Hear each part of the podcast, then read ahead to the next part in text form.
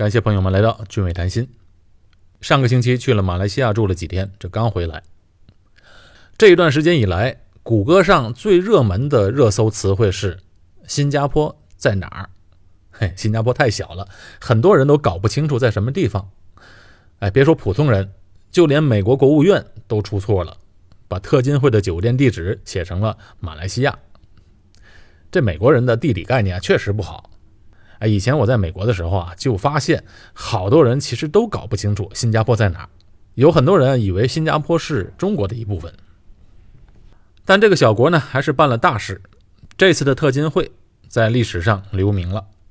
这次的峰会的双方的官方称呼。既不是美朝峰会，也不是特朗普和金正恩的峰会，而是被称为新加坡峰会。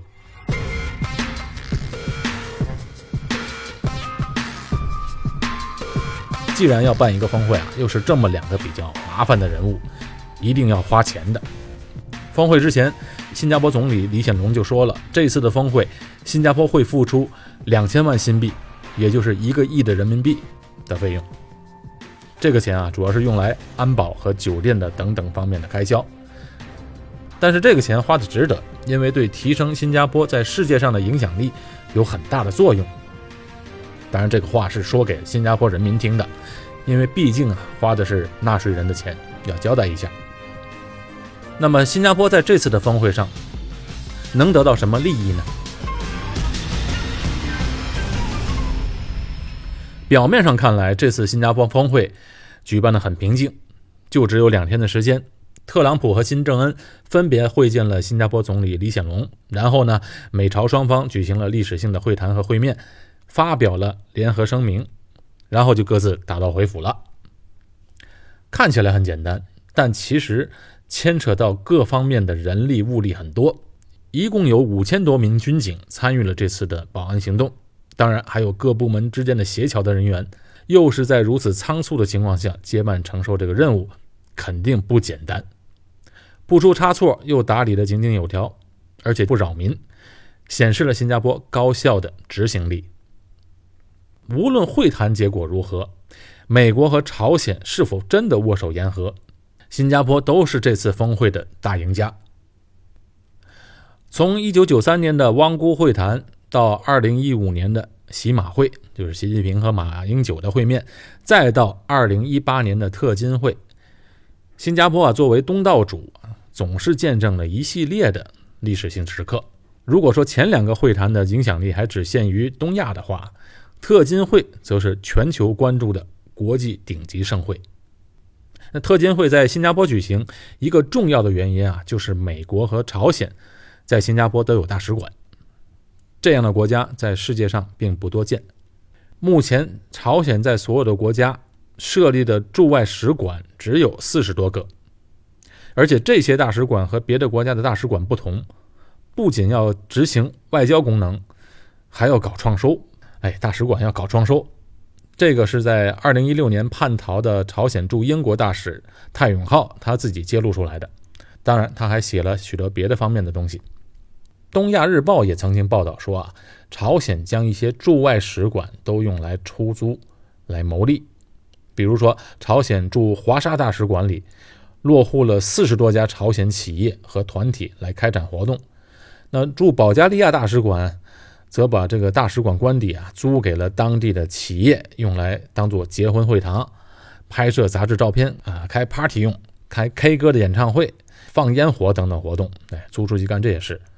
最好玩的是啊，朝鲜驻印度大使馆地下室里甚至啊开设了肉铺。新加坡的地理位置和本身在亚太贸易金融中心的地位，对朝鲜很有吸引力。新加坡和朝鲜在一九六九年就建立了外交关系，那比中国和新加坡建交还早了二十一年。目前。新加坡护照的持有人在免签的条件下可以赴朝鲜旅游三十天。在政治上，新加坡对朝鲜的态度也比较温和，哎，从来没有激烈的批评其内政。在经贸上呢，二零一六年新加坡还是朝鲜的第八大贸易伙伴，所以这个经济上的联系和关系是比较密切的。呃，新加坡和美国的关系呢，更不用说，一直都挺好。新加坡本身的独特的地理位置和美国的超强国际地位的，使得啊两国之间能做到各取所需。那新加坡外交的一个重要原则就是啊，谁都不得罪，广交朋友，尽量和方方面面的搞好关系。同时，这个原则啊，又不是靠丧失原则来实现的。而是致力于推动对方的行为向有利于自己的方向转变。那与此同时，新加坡在牵扯自身重大利益的问题上，也敢于和大国对着干。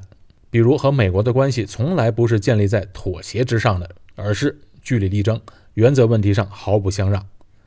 对中国也是。二零一六年时是新加坡和中国多事的一年。那新加坡对于南中国海的纠纷问题啊，就提出了维护国际法和航行自由。国际法和航行自由啊，是和新加坡的命运息息相关的，可以说是新加坡得以立命安身的基础。当然，站在中国人的角度上就不这么看了，普遍上不接受这样的说法。当时几乎所有的国内媒体争相给新加坡打上了反华的标签儿。哎，最要命的是，那时的李显龙总理说了一句：“仲裁庭对各国的主权声索做出了强有力的定义。”这句话，哎，显然这句话激怒了国内的决策层，所以在二零一六年十一月就发生了新加坡九辆军车在台湾演习后转运回途中，因为手续不全被香港海关扣留的事件。这个事件就给了新加坡一个教训，显然当时新加坡没有做好各方面的准备。其实，在同年啊，在二零一六年七月底的时候，在美国访问的李显龙，在美国境内也表达了对美国没有签署联合国海洋公约法的不满，表示反对。只是相当一部分的中国人啊，不知道当时李显龙对美国的这种态度，或者是呢，有些人选择了视而不见。当然，美国人是比较没那么较真儿，哎，普通美国人都是大大咧咧的，对国际关系也不关心，哎，他们只关心橄榄球赛。美国领导人们也是被批评惯了，麻木了。在美国，你骂谁都不行，你骂了谁都可能被告上法庭一个诽谤罪，唯独美国总统你是随便骂、随便批评，哎，不让批评就等于限制了言论自由。哎，最近又爆发了中美之间的贸易摩擦，在很多国人眼里，新加坡又突然好像不反华了，而是追随中国的立场，支持自由贸易。哎，在很多人看来，新加坡对华立场出现了逆转。其实啊，是根本就没有转，也没有变，因为从新加坡的视角来看，维护国际法、航行自由和支持自由贸易。背后的逻辑是一脉相承的，因为什么呢？因为做一个小小的岛国，如果没有国际法、航行自由和自由贸易做支撑啊，那肯定就只有死路一条了。所以就根本谈不上反华或者侵华。笼统的定义反华和侵华是很危险的，任何一个国家之间都不可能放弃自己的利益而迎合另外一个国家。这次的新加坡峰会，新加坡政府花了新币两千万，但算一个会计的财务账啊，新加坡其实没怎么亏钱，因为开这次世界瞩目的峰会，全世界有几千名的记者蜂拥而来到新加坡。有人算了一笔账，这些记者来到新加坡，人均消费就有一千五百新币，单单此一项收入，新加坡就差不多收回了一半的成本。但比较长远效益来讲啊，这还只是小菜一碟儿。新加坡这些天呢，在全世界铺天盖地的、几乎二十四小时不间断的报道中，等于在全世界打了个免费广告。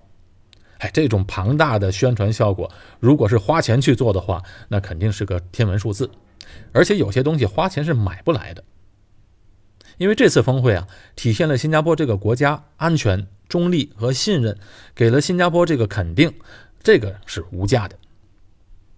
那接下来，新加坡的旅游业一定能收到非常大的收获，哎，尤其是韩国和美国的游客一定会大幅增加。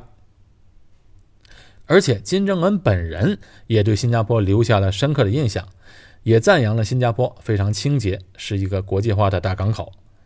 那在朝鲜的电视画面中啊，很少出现这国外世界的镜头，即便有，也是非常负面的，而且有些画面都要打上马赛克。哎，这次对新加坡的报道就不一样了，全程的纪录片记录下来他们的领袖所到之处。以及新加坡的风景和市容。当然，朝鲜媒体也报道，啊，金正恩所到之处都受到了新加坡民众的夹道欢迎、热烈欢迎。这个我们就听听就完了。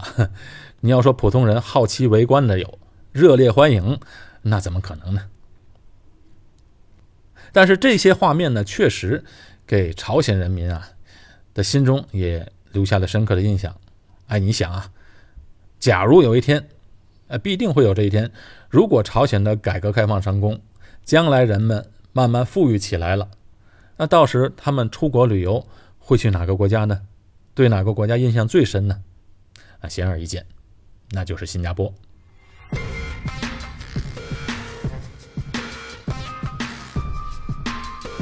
国家形象的宣传和经济效益还不算什么，更重要的是，这次的峰会是一个有历史价值的事件。两个都是全球瞩目的国家，几十年来一直处于对立的状态。那两国领导人第一次坐下来会谈，交恶转好，一定会被记录在两国的国家发展史上，传给后人记忆和研究。